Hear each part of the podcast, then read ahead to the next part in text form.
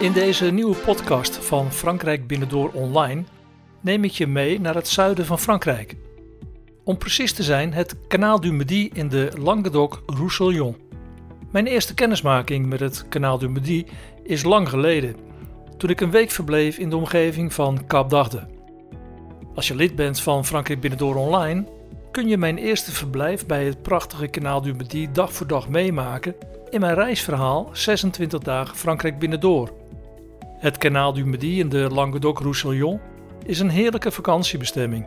In het voorjaar met het ontluikende en frisse groen. In de zomer kun je de schaduw van de bomen heerlijk wandelen en fietsen. En in de herfst is het genieten van de prachtige herfstkleuren. Ben je avontuurlijk aangelegd?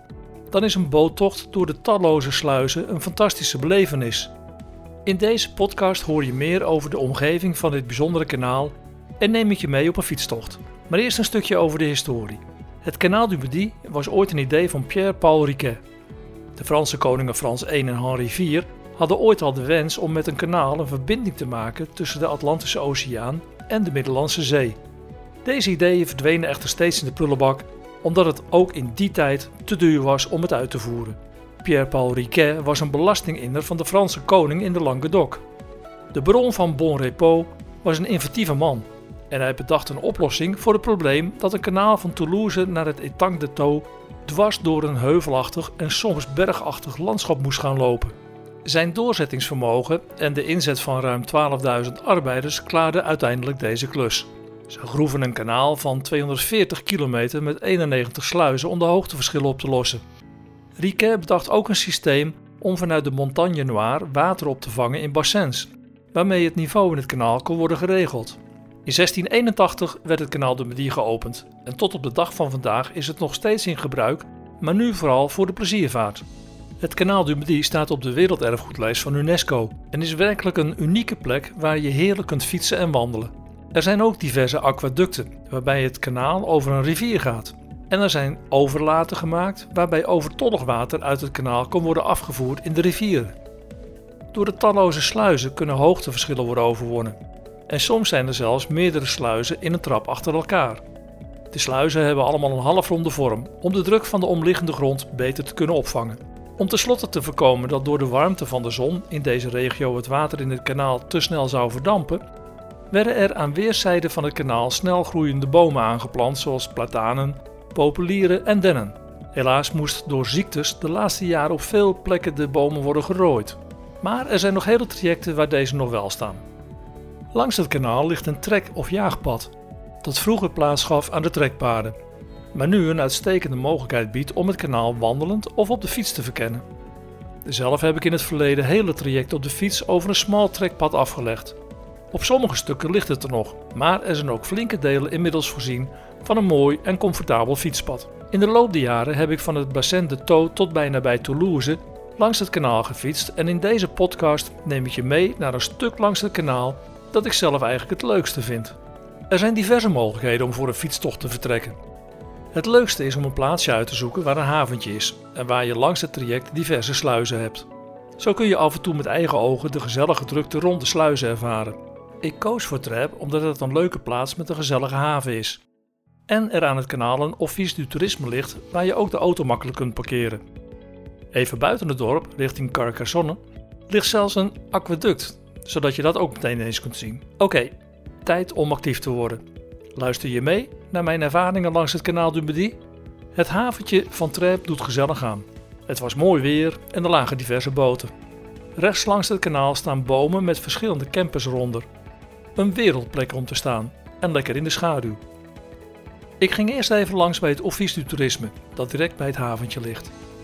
Naast de lokale wijn die je kunt kopen, vind je er ook veel informatie over de omgeving, het huren van boten, het maken van een boottocht over het kanaal en het bezoeken van een wijndomein in de omgeving.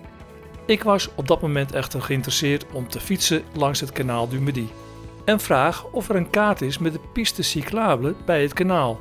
Op het moment dat ik het vroeg, schoot ook door me heen of dat eigenlijk wel zo'n slimme vraag was. De vriendelijke juffrouw keek me lachend aan en antwoordt: C'est très facile, monsieur. Vous prenez le chantier à droite ou. Dus vrij vertaald, het is heel makkelijk meneer, u neemt het pad rechts of links van het kanaal. Alleen soms is er maar aan één kant van het kanaal een pad, maar dan is er altijd wel een brug of sluis om naar de andere kant te kunnen gaan. Er is overigens wel een plattegrondje van het kanaal Medi waar de sluizen en afstanden op staan. Dat is wel handig om bij je te hebben. Overigens kun je de afstanden van de ene sluis naar de volgende ook op een andere manier achterhalen. Bij elke sluis staat namelijk een huisje en daarop hangt een groot groen bord met de afstand tot de volgende sluis. Als je in deze streek gaat fietsen, is het wel slim om de fietskaarten van IGN Serie Bleu bij je te hebben met de nummers 2445-O en 2345-E. Het zijn kaarten waarop elke centimeter 250 meter is. Ze zijn handig om onderweg te kijken of er ook alternatieven zijn die ook de moeite waard zijn. Vaak zijn er namelijk lokale fietsroutes met mooie rondjes die je nog meer van de streek laten zien. Omdat ik eerst graag het aquaduct bij Trep wilde zien, ging ik vanaf het Office Toerisme richting de brug en voor de brug direct links het jaagpad op dat langs het kanaal loopt. Hier kun je op de fiets naar Carcassonne, de prachtige middeleeuwse stad. Maar na een paar honderd meter gaat het kanaal hier naar links en met een aquaduct over het riviertje de Lorbiel. Het fietspad gaat over het viaduct. En als er tegelijk een boot overheen gaat, klotst het water van het kanaal over de stenen rand waar je overheen kunt fietsen. Pas dus op voor natte voeten als je staat te kijken en er komt een boot langs. De boten varen hier dus over de rivier heen. Een heel rare gewaarwording. Het aquaduct werd in 1688 gebouwd en is dus al meer dan 329 jaar oud. Het werd ontworpen door Vauban, de Franse architect die ook verantwoordelijk is voor veel vestigingen in heel Frankrijk. Terwijl ik naar de 15 meter lager liggende rivier sta te kijken, zie ik in een flits iets bewegen bij de rivier. En roep: Kijk, een otter! Marian lacht en zegt: Ja, ja, dat zal wel een rat zijn geweest. Maar als we beide goed kijken, zien we het ranke beestje uit het water komen en razendsnel over de stenen langs de oever schieten. Ik had mijn fotocamera bij de hand en probeerde er snel een paar foto's te maken. De otter leek het wel in de gaten te hebben en begon een spelletje te spelen. Hup op de steen, rondkijken, ik wil een foto maken, otter vloept weg. En dat herhaalde zich diverse keren. Op een gegeven moment schuift het diertje snel het water in en komt recht op mij afgezwommen. Nieuwsgierig omhoog kijkend om dan snel op een steen recht voor mij te klauteren. Ik grijp mijn kans en schoot snel een paar foto's. Daarna verdween de otter uit het zicht. Een paar dagen later vernam ik inderdaad van een sluiswachter in Trep dat er een paar otters in het riviertje zitten. Na deze ervaring fietste ik terug naar het dorp en ging langs de haven om rechts langs het kanaal heerlijk in de schaduw het fietspad op te zoeken. De bedoeling was om eerst naar het volgende plaatsje te fietsen en dat was Marseillet. Iets verder kom je dan bij de sluizen van Trèbes. Het is een drievoudige sluis en deze is met name bijzonder omdat de sluizen deels uit de rotsen zijn gehouden. Er liggen een paar boten in de laatste, hoogste sluis. En ik zie dat het water razendsnel omhoog gaat. Er gaan ongeveer vier middelgrote boten in. En deze worden aan de kade door passagiers met touw in toom gehouden als het water stijgt of daalt. Even later gaan de sluisdeuren open en varen de boten het haventje van Trèbes in. De gebouwen bij de sluizen zijn overigens allemaal bijna identiek en boven de deur prijkt een groot plakkaat waarop de naam van de sluis en de afstand tot de volgende sluis staan. En dat is dan in beide richtingen naar de volgende sluis. Ik fiets verder naar Marseillet en dat is bijna 10 kilometer over het water. Via het fietspad zal het wel ongeveer hetzelfde zijn. Ik nam er samen met Marjan de tijd voor en genoot van een prachtige tocht onder de schaduwrijke plantanen. Af en toe werd er gezwaaid en gebonjourd vanaf een boot. En natuurlijk zwaaide en bonjourde ik terug. Alleen bij het zwaaien is het wel af en toe opletten geblazen, want het fietspad is soms niet meer dan een karrenspoor. Maar het traject naar Marseillet is uitstekend te fietsen. Even voor Marseillet verdwijnen de bomen en is er aan de overkant geen begroeiing meer, maar alleen een stuk rots. Het blijft hier ongelooflijk rustig en heel mooi. Ik kwam nauwelijks nog een wandelaar of fietser tegen en maar een enkele keer een boot. Dat laatste kon kloppen, want het liep tegen half één en dan gaan de sluizen een uur of soms wel nog wat langer dicht voor de lunch en kun je met de boot niet anders doen dan wachten. Fietsen is dan natuurlijk anders, want je kunt gewoon door blijven rijden. Maar bij de meeste sluizen is wel een plek te vinden om even te zitten en te pauzeren. Mijn timing was blijkbaar prima, want precies om half één kwam ik bij de sluis van Marciet aan, waarin een plafond onder de bomen een paar mooie picknicktafels staan. Eén was er voor mij en Marjan bestemd. We namen de tijd voor een lunch met wat stokbrood, een bekertje yoghurt en wat water en vlakbij was trouwens een watervoorziening met eau potable en daar vulde ik onze drinkflessen mee bij. De sluiswachter zat nog even buiten in het zonnetje met een dik boek. Maar als er een auto voor de deur parkeert is het exact half één en stapt blijkbaar manlief uit. Trekt de deur achter zich dicht en de lunch van de sluiswachter en zijn vrouw kan beginnen. Even later kwam er een geel autootje van de post over de brug en bij het sluiswachtershuisje werd er één keer getoeterd. Maar de auto met de postbode reed door. Een minuut of vijf later kwam de wagen terug en gelijkertijd kwam er een persoon naar buiten die door het open raam van de auto de post in ontvangst nam. Afgesproken werk? Ik zie het al voor me bij ons in de straat in Nederland. Er lagen inmiddels aan beide kanten een paar boten te wachten tot de sluis weer open ging. Je ziet hier veel gehuurde boten waarop vaak mensen zitten die niet heel veel ervaring hebben met varen.